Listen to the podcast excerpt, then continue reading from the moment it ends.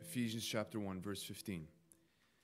For this reason, because I have heard of your faith in the Lord Jesus and your love toward all the saints, I do not cease to give thanks for you, remembering you in my prayers, that the God of our Lord Jesus Christ, the Father of glory, may give you the spirit of wisdom and of revelation in the knowledge of him, having the eyes of your hearts enlightened, that you may know what is the hope to which he has called you what are the riches of his glorious inheritance in the saints? And what is the immeasurable greatness of his power toward us who believe, according to the working of his great might, that he worked in Christ when he raised him from the dead and seated him at the right hand in the heavenly places, far above all rule and authority and power and dominion, and above every name that is named, not only in this age, but also in the one to come. And he put all things under his feet and gave him as head over all things to the church which is his body, to the fullness of him who fills all in all. Let's pray together. Father, we delight in your word.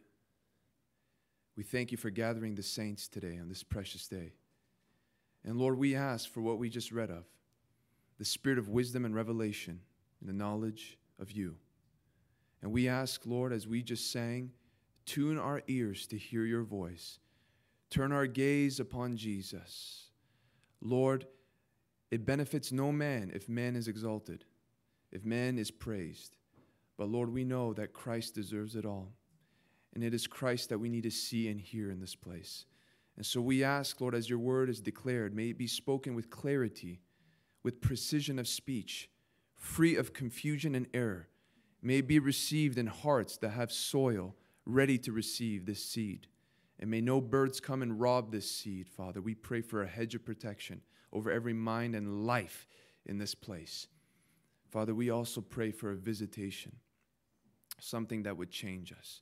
We give you, Lord, this day, not just this morning. This is the Lord's day. You have it all.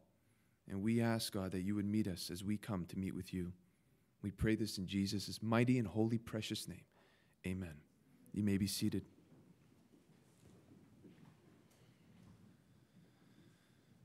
in a book that describes the life and ministry of one of the greatest evangelists that has ever lived, D.L. Moody. A portion of that book is dedicated to attempting to describe how this man was so successful in his ministry for the Lord Jesus Christ. And in one of those things is listed a testimony of two ladies. When Moody used to preach the ladies would come and they would pray. And after every service, when Moody would finish preaching, these ladies would come up to this evangelist and say, We are praying for you. And day after day, whenever Moody preached, they would come again and say, We are praying for you. We are praying for you. And if you think that evangelists can't get in the flesh sometimes, they do, because they're human.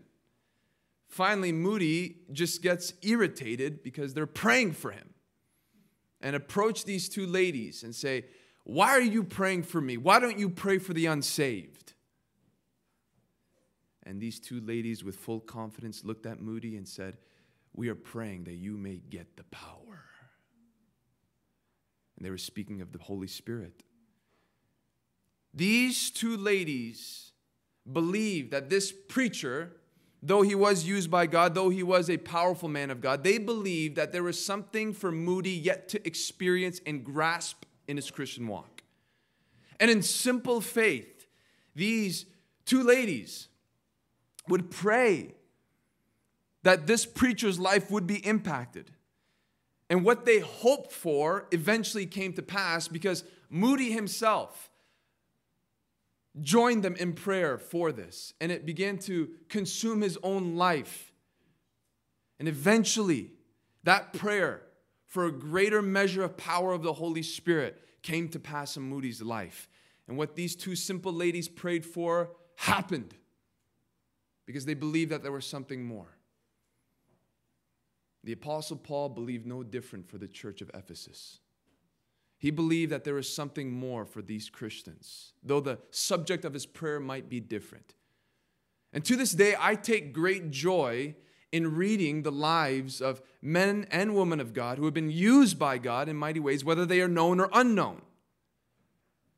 And to this day, every single biography or autobiography or article or testimony that I've read of somebody that's been used greatly by our Savior, there's one common thread that never fails to pop up eventually in their lives, and that is this that those who had an influence on the public were those who were diligent in the closet. In other words, those who witnessed God reach the hearts of people were first those who knew how to reach God's heart in the place of prayer. Now, when we think of the Apostle Paul, he was one of those men without a shadow of a doubt. But many titles come to mind when we think of the Apostle Paul. When you hear his name, you might quickly associate him with an outstanding theologian, which is true, or a, a, an understanding of the fact that he was an unwavering missionary that did not allow circumstances or persecution push him to the left or to the right, which is also true. Or perhaps you relate to him as a spiritual father who gave much to sacrifice for his spiritual children, which is absolutely undeniable. But there's one thing that you and I cannot forget about this man whom has written 70% of the New Testament, and that is he was a man of persistent and passionate prayer. And he was not a man of prayer because Jesus simply commanded him to do so. No, no. It was because he had an insight, he had an understanding of what's available, the power found in this thing called prayer. And if you were to sum up Paul's theology on prayer, it would simply be this when we pray, God moves. No need to get more complicated than that. The moment you try to figure out how God hears a prayer of a man or a woman that is so weak and unworthy and how he moves that in circumstances and in the midst of his sovereign will, you'll go beyond yourself. But it's a simple truth that when we pray, God moves. And guess who believed it? He didn't just teach it, he did it. Apostle Paul. The Apostle Paul was a man of passionate, persistent prayer. And knowing that the Apostle Paul prayed is challenging enough. Why? Because in 1 Corinthians 11 1, he says, Imitate me as I imitate Christ. That's a tall order. But we have to understand that it's not just important to know that we ought to pray. Hear me. It's not just important to know. Everybody knows it's important to pray. What is vital also is to know how to pray to know how to practice the place and the privilege of prayer. And someone wise once advised that if you really want to know how to pray, one of the greatest things you can do is open up this book and study and read and examine and dissect those who have prayed and to see how they address God and to see how God answered their prayers. And this does one of two things for us. One, it gives us a grid of how we ought to seek God. Like anything else, how should we preach? Go to the Word of God. How should we sing? Go to the Word of God. How should we pray? Go to the Word of God. It was the only thing that is recorded that the disciples asked of Jesus teach us how to pray. There is an element of prayer in which we have to learn something. And so we need the Word of God to guide us as a grid to know how we ought to seek God. But it's not just to know how to seek God or to address God, it is also to show us what is available to us in the place of prayer. So when we see certain things in this word and we see the things that are being prayed for by the people of God and we see that God answers those prayers, we have every right because we are new covenant believers in Christ to say, "Hey, if they prayed for that, I can ask for that." Now there are some exceptions concerning the context. Don't go over to the water there at the end of the city and say, "Okay, I want to see this split open in two. But there are some truths with wisdom and understanding context that when we look at how people prayed, that's important, but what they prayed for also invites us to pray for the same thing. And this is the purpose of today's message in this series in Ephesians. That as we look at these verses, we would see three things. We would see how why and what the Apostle Paul prayed for. And it does us no good to just get that intellectually, but to take it and to say, I want to build this upon my prayer life in which I've been working on since I've been saved. Why, what, how? Order it how you would like. We want to cover all angles concerning these verses. And so we begin in verse 16. I do not cease to give thanks for you, remembering you in my prayers. I do not cease to give thanks for you. What you and I need to understand is that Paul in prayer was a worshiper. He knew how to worship in this place of prayer. Thanksgiving is a form of worship. When you see in the Psalms, thanksgiving is often paired with praise. Thanksgiving is a form of worship. And the beauty of thanksgiving is that it acknowledges God for his blessings and his provisions that he has bestowed upon us. But it also has a second consequence. When we give thanks to God, it not only recognizes him as the source of all good things, it also bubbles up all selfishness and all self pity from our hearts to the surface, and it replaces it with a revelation of the goodness of God instead.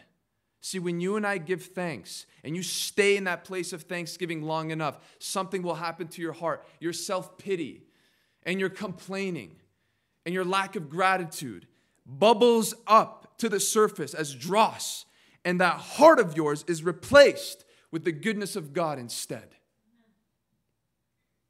He gave thanks. Paul, in his praying, was permeated with thanksgiving. But the subject of his thanksgiving is quite interesting. The reason why he gave thanks was not in general terms because God is God and we are humans and look at it. No, no, no, no, no. He was specific with his thanksgiving. Look at verse 15. For this reason, because I have heard of your faith in the Lord Jesus and your love towards the saints, I do not cease to give thanks for you. The reason why he was giving thanks without ceasing was because he heard of the faith and the love of the Ephesians church. Now, why would somebody give thanks for somebody else's faith and somebody else's love? Remember the audience. One, he's giving thanks because of the salvation of these souls itself. I mean, that's a reason for us to all give thanks. But specifically, these are Gentiles, as we spoke of last week. These are the ones who have been grafted in. Paul, in his missionary endeavors, is beginning to see the fruits. Whatever timeline this, this was, we know in Acts 19, revival broke out. But we see that Paul is beginning and is rejoicing in the fruit of the ministry that is now given over to those who have not had access to the blessings that were given over to Israel in the first place. And so I give thanks that I see that the Gentiles are getting saved now and are coming into communion with the living God. The nature of their salvation, their conversion story alone is worth giving thanks for. When you read the account in Acts 19, you see that these people were birthed in revival. Oh, when they got saved, they got saved. And God's hand was upon Paul in such a way in which his handkerchief was healing the sick. And their conversion was so radical that they began to take all sorcery and witchcraft and all these spells and they threw it into a major fire and they rejoiced over it. And so Paul says, I give thanks. I give thanks in the reality of your salvation. It actually causes me to worship, to think about how you got saved. But it wasn't just their conversion, it was the fruit that came out of their conversion that caused them to worship specifically. Because he says, I have heard of your faith in the Lord Jesus and your love towards all the saints. Paul is rejoicing in the fact that these people are bearing fruit and this church has built a reputation. When you heard of the Ephesian church, you heard of their faith. When you heard of the Ephesian church, you heard of their love towards one another. And Paul says, I heard of your reputation and it caused me to give thanks. It caused me to worship God.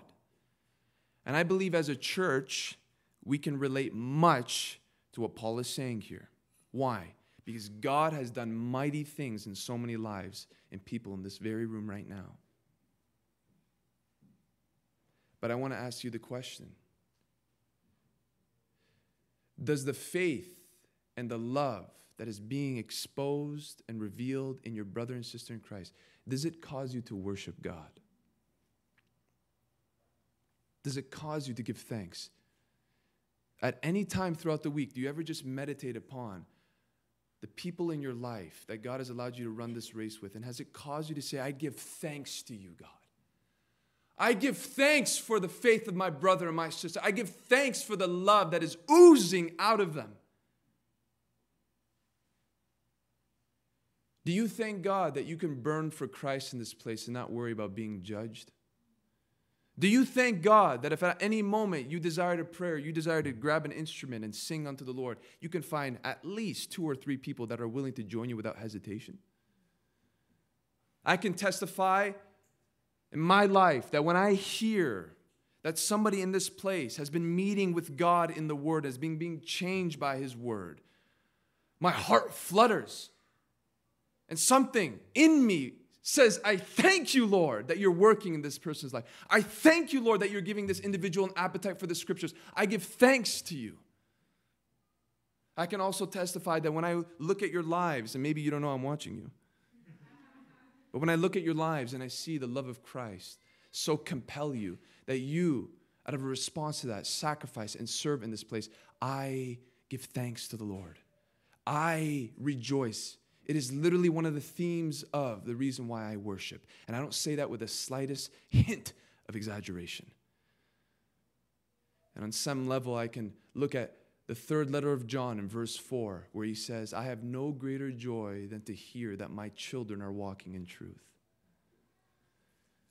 He says, I, I feel this joy to know that you are walking in the fullness. And let me tell you on the, the flip side, there's no greater grief than to know that somebody's not walking in the fullness of what they have available to them. There's nothing more heartbreaking than seeing somebody who knows the truths of God, yet is walking half heartedly towards Him.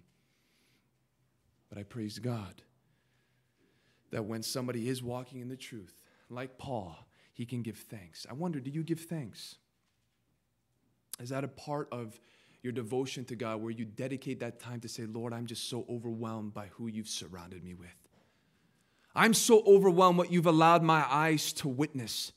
I'm so overwhelmed with the people that you've allowed me to serve with. And so, in response, I look to you. My heart is stirred, and I give you my attention, my gratitude, and say, I give thanks unto you. If you were a part of Paul's missionary team, I can guarantee this. Maybe I can't, but just for the statement of emphasis that you would walk over his room at whatever house you were staying for the night in the middle of the night, you would place your ear on that door and you would hear the Apostle Paul giving thanks to the Ephesians church and for the Ephesians church. And Paul teaches us that he worshiped in prayer. That is an important facet as we seek God. You need to understand something.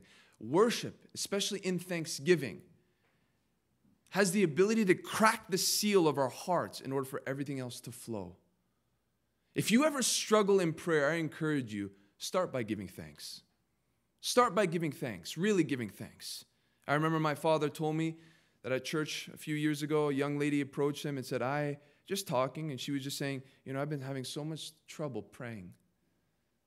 I, I don't feel like I can stay in it. And he looked at her and just advised her, Do you worship? Do you know how to just give thanks to the Lord and just love him and adore him for who he is before you ask for anything? Feel free to play music in the background and just worship him. Just do it. Why not? There's no, nothing against it. And she took that advice and came back a few weeks later and said, That changed my prayer life. I give thanks.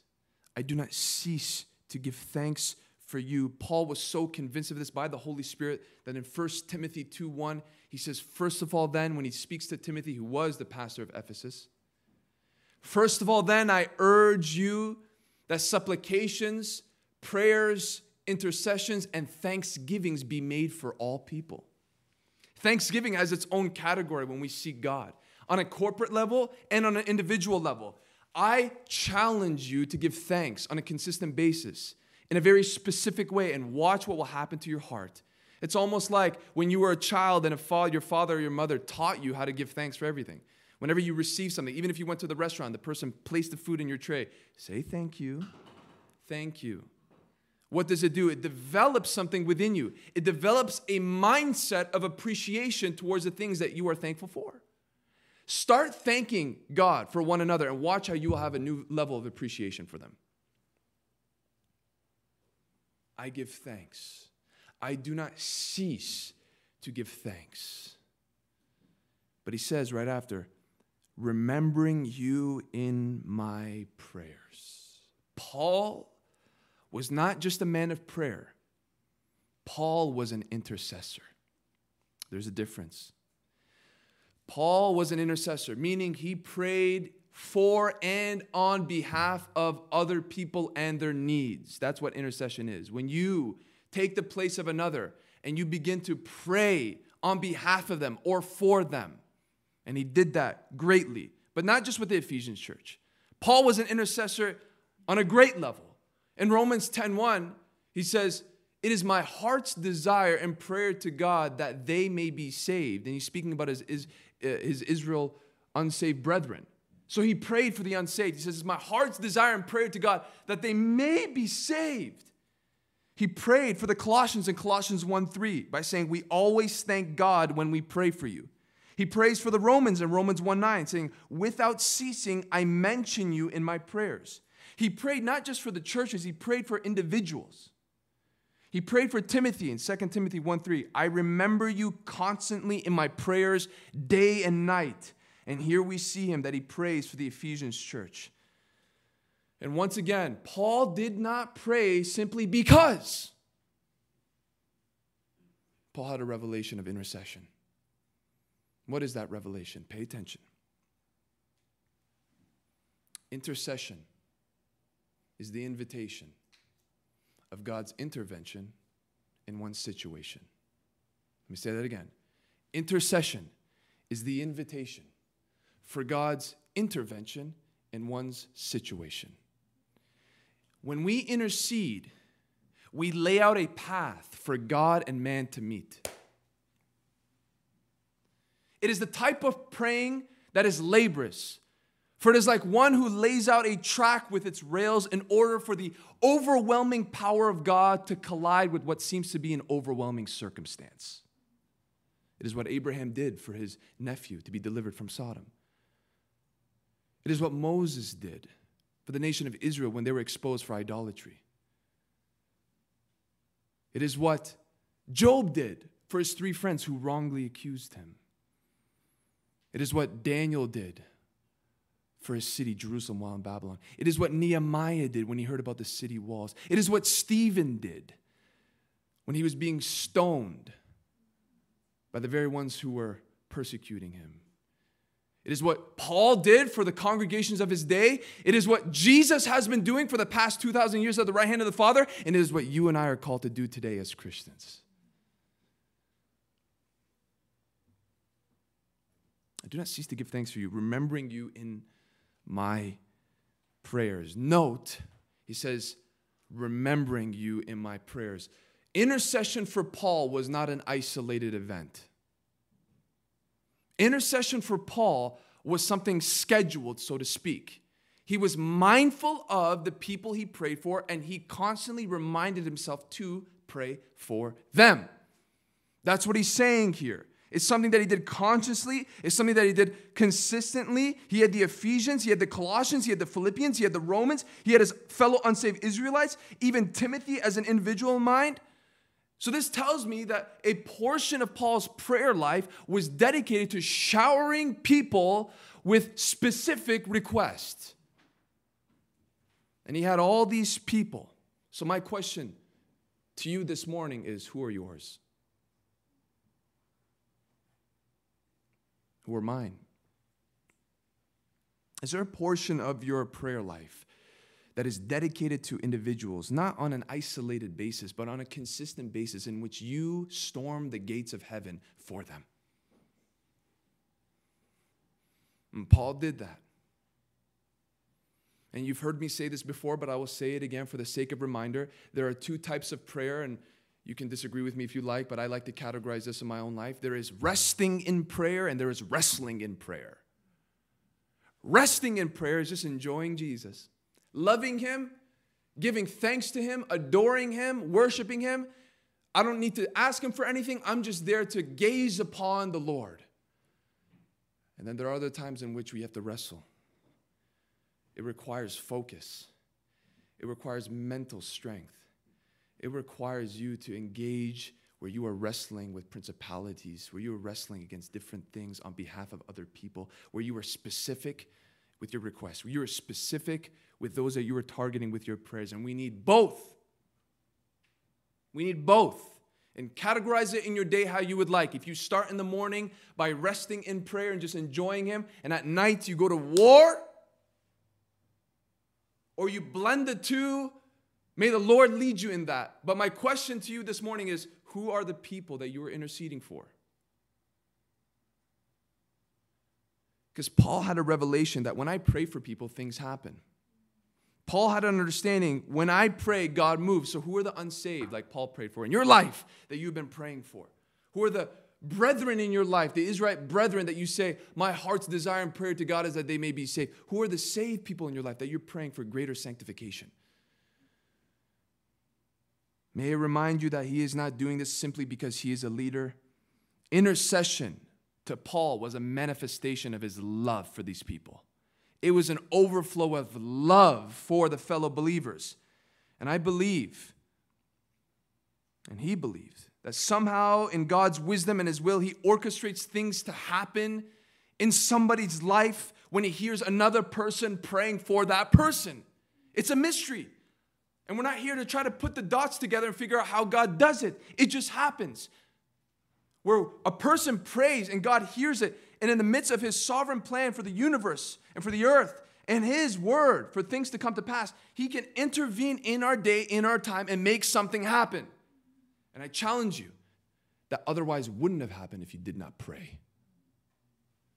Oh, no, God is sovereign, everything. Listen, you have not because you ask not. Fit that in your theology. He laid it out. He laid out the law of prayer that when we pray, things happen. Now, it's important to understand that intercession is not making God do, do something outside of his will. Intercession is not me begging God to do something that's contrary to his will. No. Intercession, in fact, is grabbing a hold of God's will and asking him to manifest it in somebody's life. That's what intercession is. And that's what Paul did. He prayed. That's why in Isaiah 59 16, the Lord says he saw that was, there was no man and wondered there was no one to intercede. He saw that there was no justice, no righteousness, no truth. Truth has fallen in the streets. And it says that he, he could not believe that he saw no justice. And right after he says, he could not find an intercessor. He could not find somebody to pray God's will into the nation, so to speak. What a powerful tool which brings us to the next point because Paul here prayed for something specific. I do not cease to give thanks for you, remembering you in my prayers. What? Verse 17.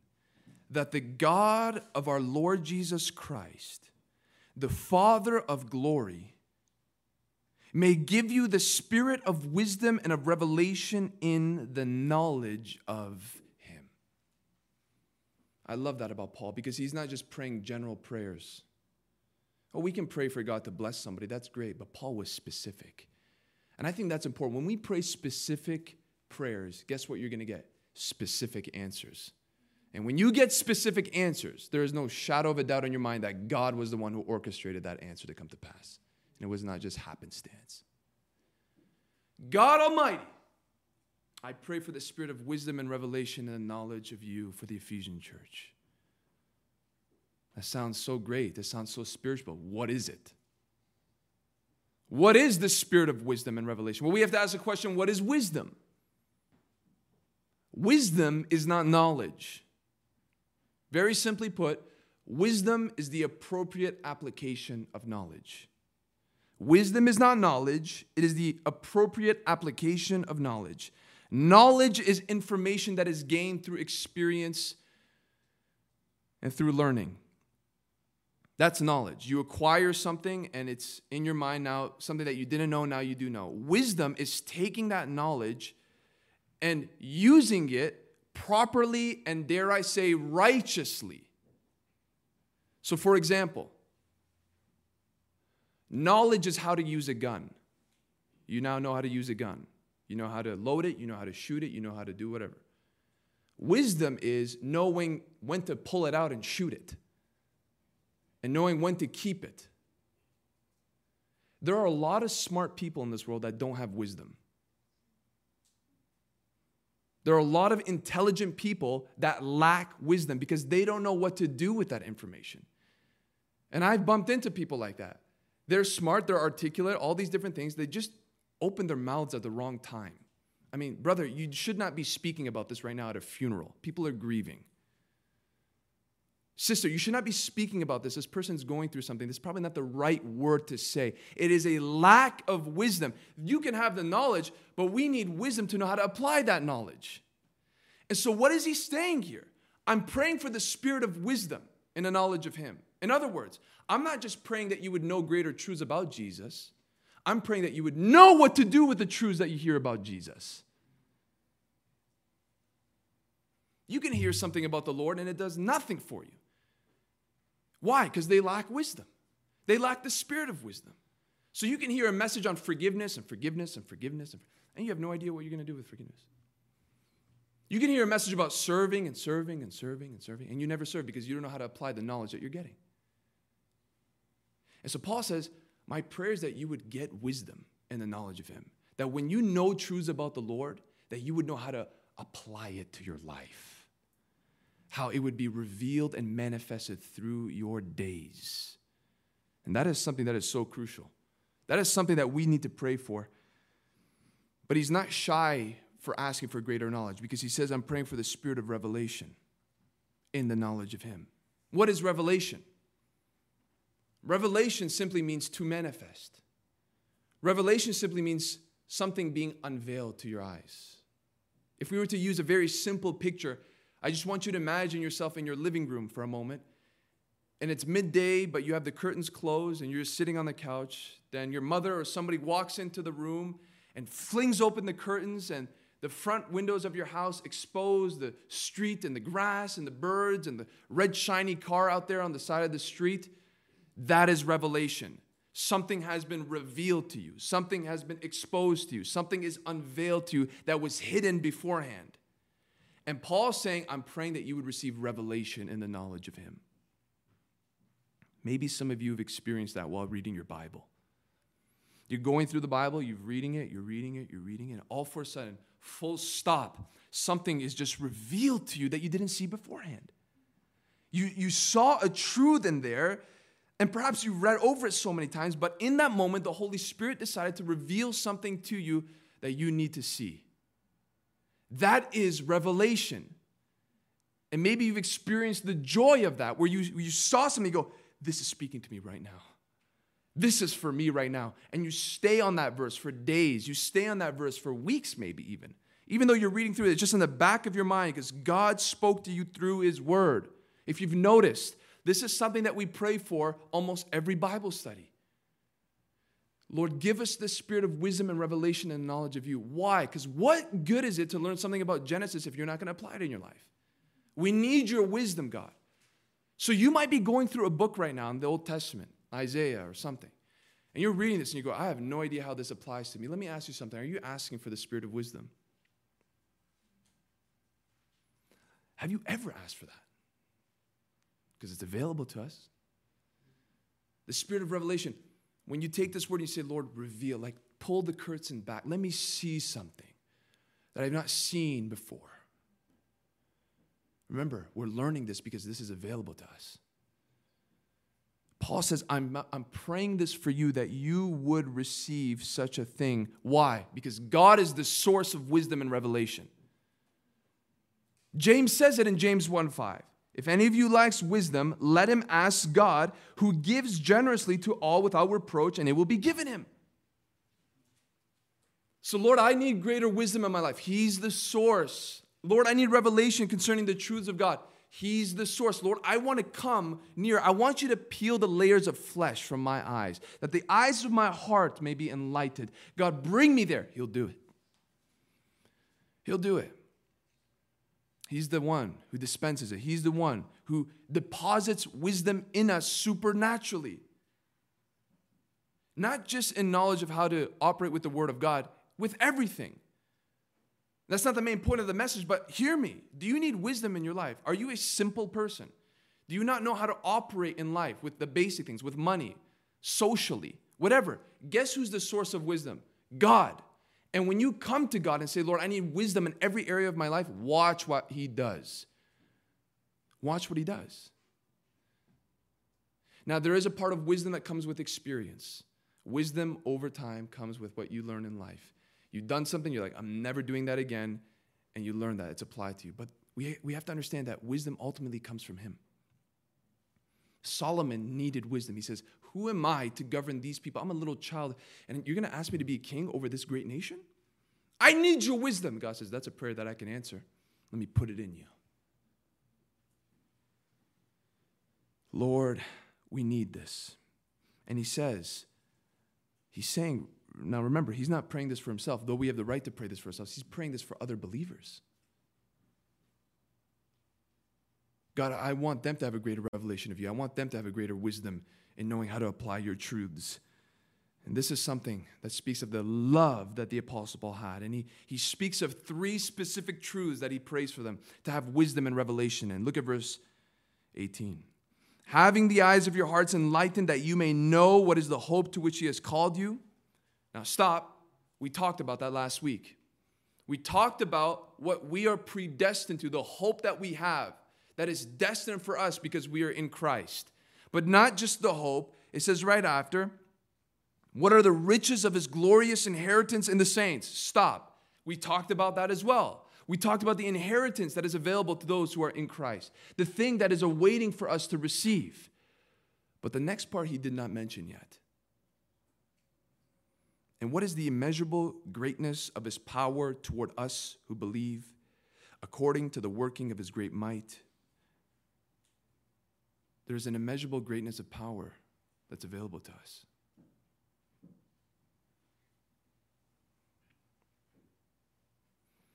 I'm praying that you would receive the wisdom and the revelation necessary to grasp the immeasurable greatness that God has towards you. But what is that power? That seems so general. No, he gets specific. He says that he worked in Christ. When he raised him from the dead and seated him at his right hand in the heavenly places. I don't think you just felt what we just read right there. He says, There is an immeasurable greatness of power. Listen, the same power that took Christ from the grave, the same power that ascended him on high, the same power that made him supreme ruler over all things in the universe and made him head of the church, that power that was given to Christ and was worked in Christ is now available to you.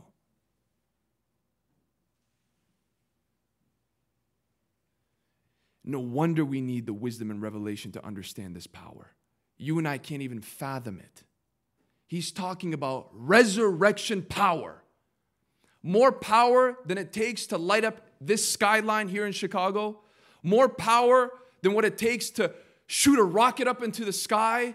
No, greater power than all those things. The power to raise somebody from the dead, that power is available to you and me.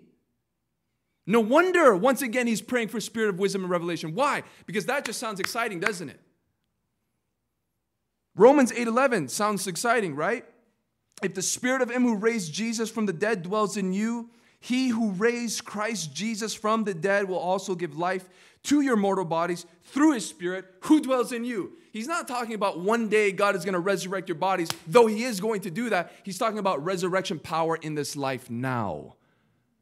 And for us to just put that on a coffee cup or to just sing that between worship songs and to just read it means nothing. What? We need the spirit of wisdom to know how to apply that power in our lives. That's the whole point. What are we missing out on because we have not asked the spirit of wisdom and revelation concerning this power that is given towards those who believe? If God in Christ overcame death with his power, what can't you overcome in your life? It's available to you. What sin can't you overcome in your life? What discouragement can't you overcome in your life? Now remember, that power is not something you work up yourself. I need power. Stop it.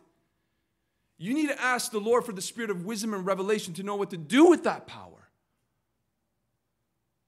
It's beyond feeling. Oh, it's experiential, but it's beyond feeling. It's something that is proved in the fruit of your life. It is something that is seen in the way you live in victory over sin. This is not to discourage us. You should be so stirred right now. I can tell you when I read this the other day, when I saw that the immeasurable greatness of his power is available to me, the same power that raised Christ from the dead, that lifted him to the heavens, that sat him at the right hand, that made him supreme, that power, that power is now given to me. Give me wisdom. Give me revelation to know how I can walk in that power, God. I need this in my life. I don't want to walk powerless in my life. I want the fullness of it. And Paul knew this. And he says, I'm asking this for you. I'm asking this for you, Ephesians church, that you would know such a power that would go beyond a doctrinal statement, that would go beyond something that would just be inspirational. It would be something that you would know how to walk in and operate and manifest in your life day to day. If God's power that power that raised him from the dead is available to us once again. What can't you overcome in life? We are overcomers. You're not dragging your feet through this life, scabbed, blind, stumbling around. No, you have the same spirit. I don't feel it. Ask for the spirit of wisdom and revelation that you may know how to walk in that power. Many truths were spoken